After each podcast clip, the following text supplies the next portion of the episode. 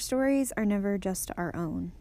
We shape the lives of those we come into contact with just as much as they shape ours. I believe that the universe was designed this way.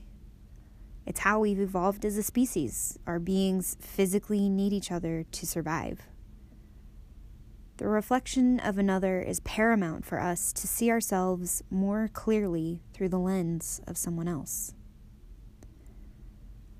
We've come to the point in my story where a strong mirror became a significant part of my life. Remember the friend who introduced me to my medicine man, who held me in a sweet, loving embrace of mercy during our first medicine ceremony? Yeah, I'm talking about that friend. To honor his privacy and keep things anonymous, I'll be referring to him as Adam, since you don't know him from Adam. Now, Adam and I tried dating for a while when I was very first starting to work with my medicine man. But it was a short stint that didn't end great. After we ended our small fling, we did a ceremony with our medicine man called putting someone in the fire which is a way of separating your energy from another in a very permanent way so as to be able to move on more whole. I remember my medicine man warning us that if you try to take someone out of the fire once they've been put in, you get burned. Wounded and prideful, I was intent on being done and moving on because I was a strong, independent woman who don't need no man. So I was fine with the no take backsies policy. We did continue to see one another at the healing circles, and eventually our friendship mended as time went on, and I was completely content and happy. But then we went to that first medicine ceremony together, it was the first time for both of us, and going through such a brutal, transformational healing experience was something I later heard called trauma bonding. Making it through really difficult and challenging life experiences and coming out on the other side creates a level of trust that is impossible to manufacture. It is only by going through those harrowing life experiences that those ties can be born which is why they're rare. Adam and I have gone through many, many rounds of trauma bonding, and today we're talking about the beginnings.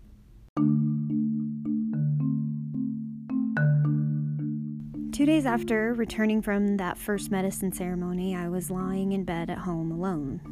Starting to fall asleep, I remember staring at the twilight shadows dancing on my ceiling when I started having a vision.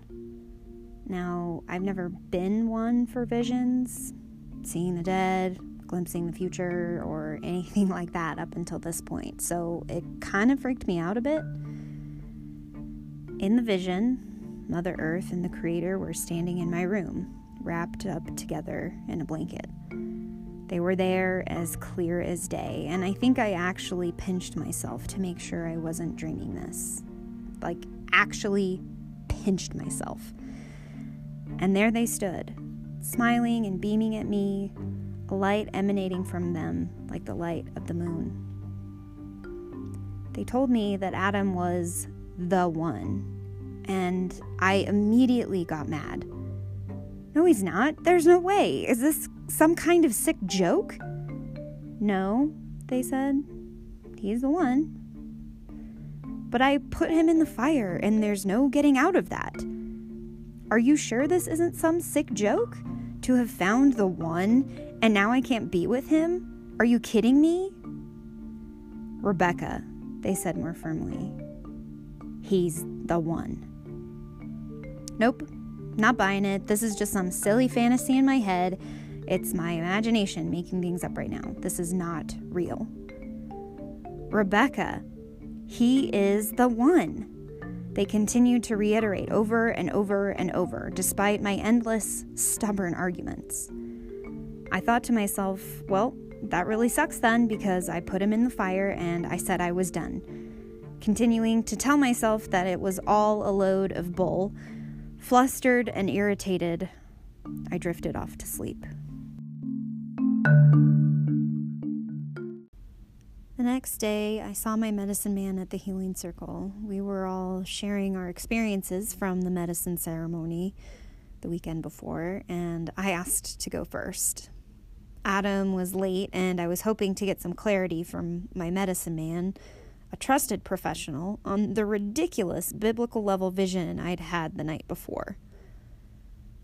He told me it was possible for Adam to come out of the fire. He could be the one, if he repented enough. He warned me that he feared Adam might not really try to be worthy of me which I confirmed I was fine with, since I wasn't interested in more than a friendship anyway.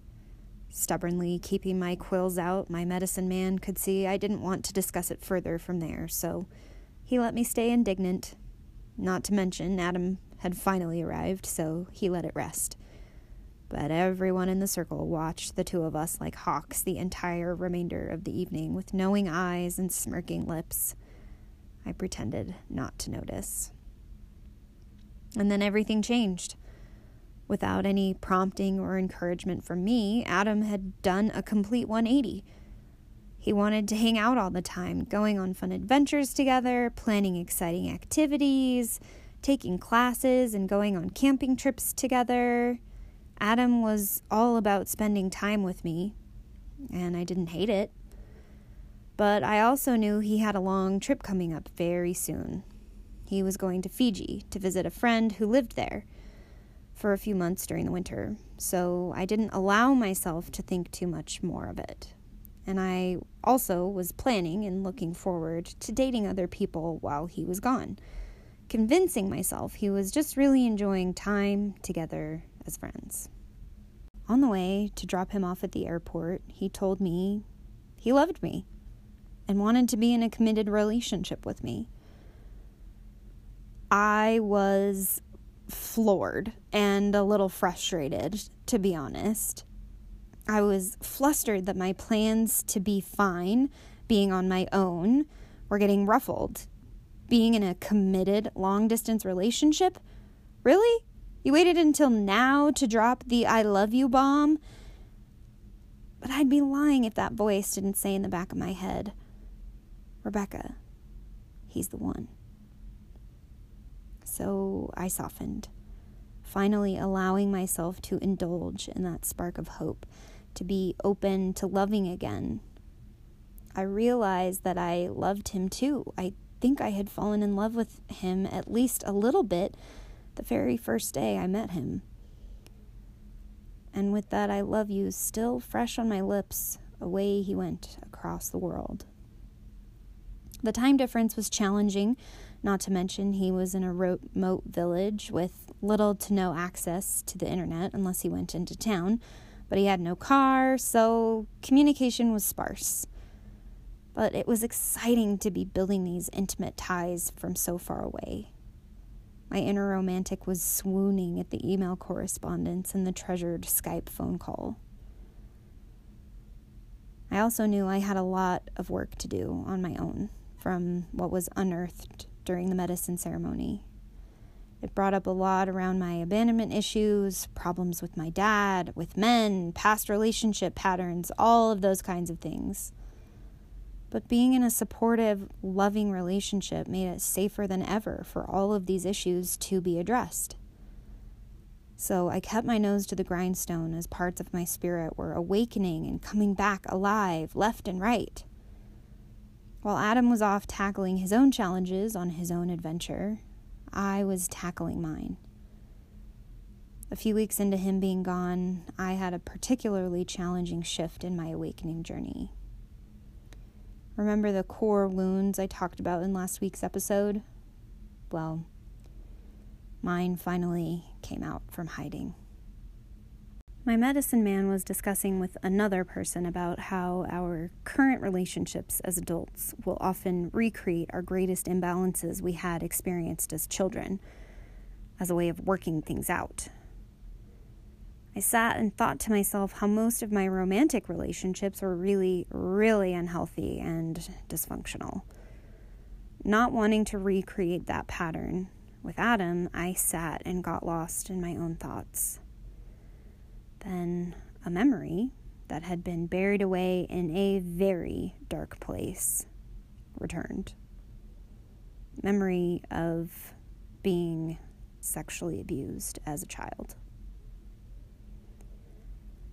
I wasn't really ready to unpack it entirely because it was a lot, and my brain needed to let it marinate a little bit for a while, so I kept it pretty close to the vest. A week later, it was my birthday, and I didn't have anything special planned other than going to the healing circle, per usual. My mom had called me in the afternoon to wish me a happy birthday, and I did confide in her that there might be more to my sexual abuse than when my babysitter's daughter had done some inappropriate things to me. I wasn't ready to share, but just let her know that it was more than that that new memories had come up. My mom was very kind and understanding and told me I can take the jar off the shelf, but I don't have to open it. I can open it whenever I am good and ready.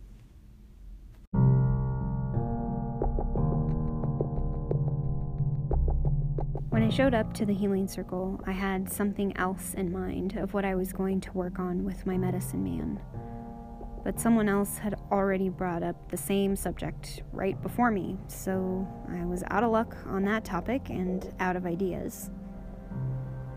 My medicine man had apparently noticed the week before that something had come up and asked if I would like to talk about that.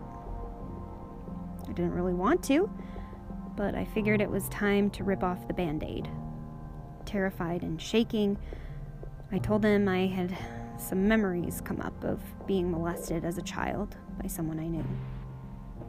The details weren't all there, but what was there was crystal clear. The details of what I remembered, the specific color of the walls, details of the carvings on the furniture in the room, the crack in the ceiling, the smell of the sheets, the pillow beneath my head, being touched, held, lovingly, but it felt wrong. Arm hair scratching my face, feeling like I can't move, like I can't say anything, even if I wanted to. I couldn't, I had to be quiet. It spoke to the fear and confusion of being young and unable to process what was most definitely happening to me. It was steeped in shame and anger and guilt and fear and too many feelings for any young mind to possibly wrap around. So I tucked it away, keeping the secret so safe I even kept it from myself. As I recanted the details, I fell into the most shy, childlike place. Again, I felt my voice frozen and small, fear pulsing through my limbs as though I'd be in trouble once the words escaped me. I felt bad, wrong, dirty, shameful, like it was all my fault. I wanted to blame it on my imagination, but no amount of arm pinching could debate the sincerity of that unearthed memory.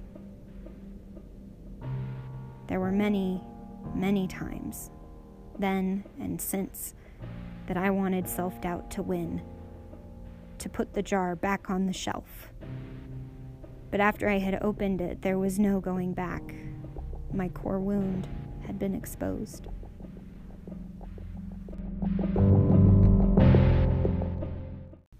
My medicine man gave me some solid and comforting advice. We don't need all the pieces of the puzzle to know what the picture contains. A boundary had been crossed by someone I knew, loved, and trusted, and there's no coming back from that. As adults, we always want to know the shade of severity. We feel a need to know every hairy detail. But to the mind of a child, there is no difference between rape and light molestation. There's right and wrong, safe and not safe, life before and life after. It is very black and white. It is heartbreaking and earth shattering. So he proceeded to help me heal and recover as if it were the very worst case scenario, treating the situation with seriousness and respect because we didn't have the whole picture he took the care to be thorough.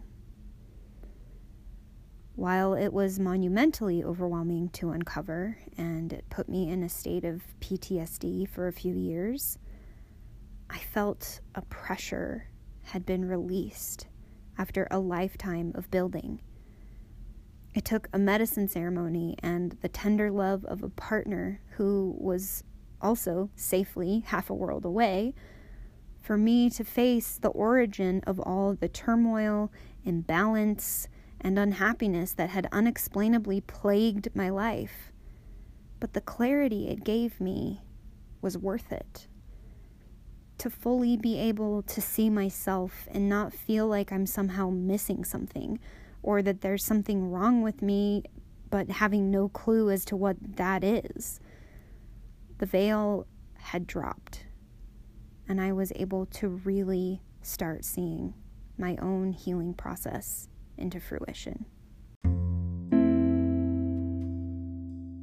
Felt that was the day my life started to live in total and complete truth.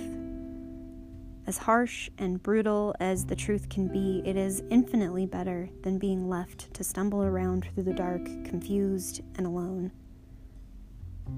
My truth indeed did set me free. I can see now how perfectly everything unfolded for me to be able to face this through the reflection and support of others, to learn and remember how to love and to tend to myself. As the late Ram Dass said, we are all just walking each other home. Thanks for listening and strolling with me, fellow Earthwalkers.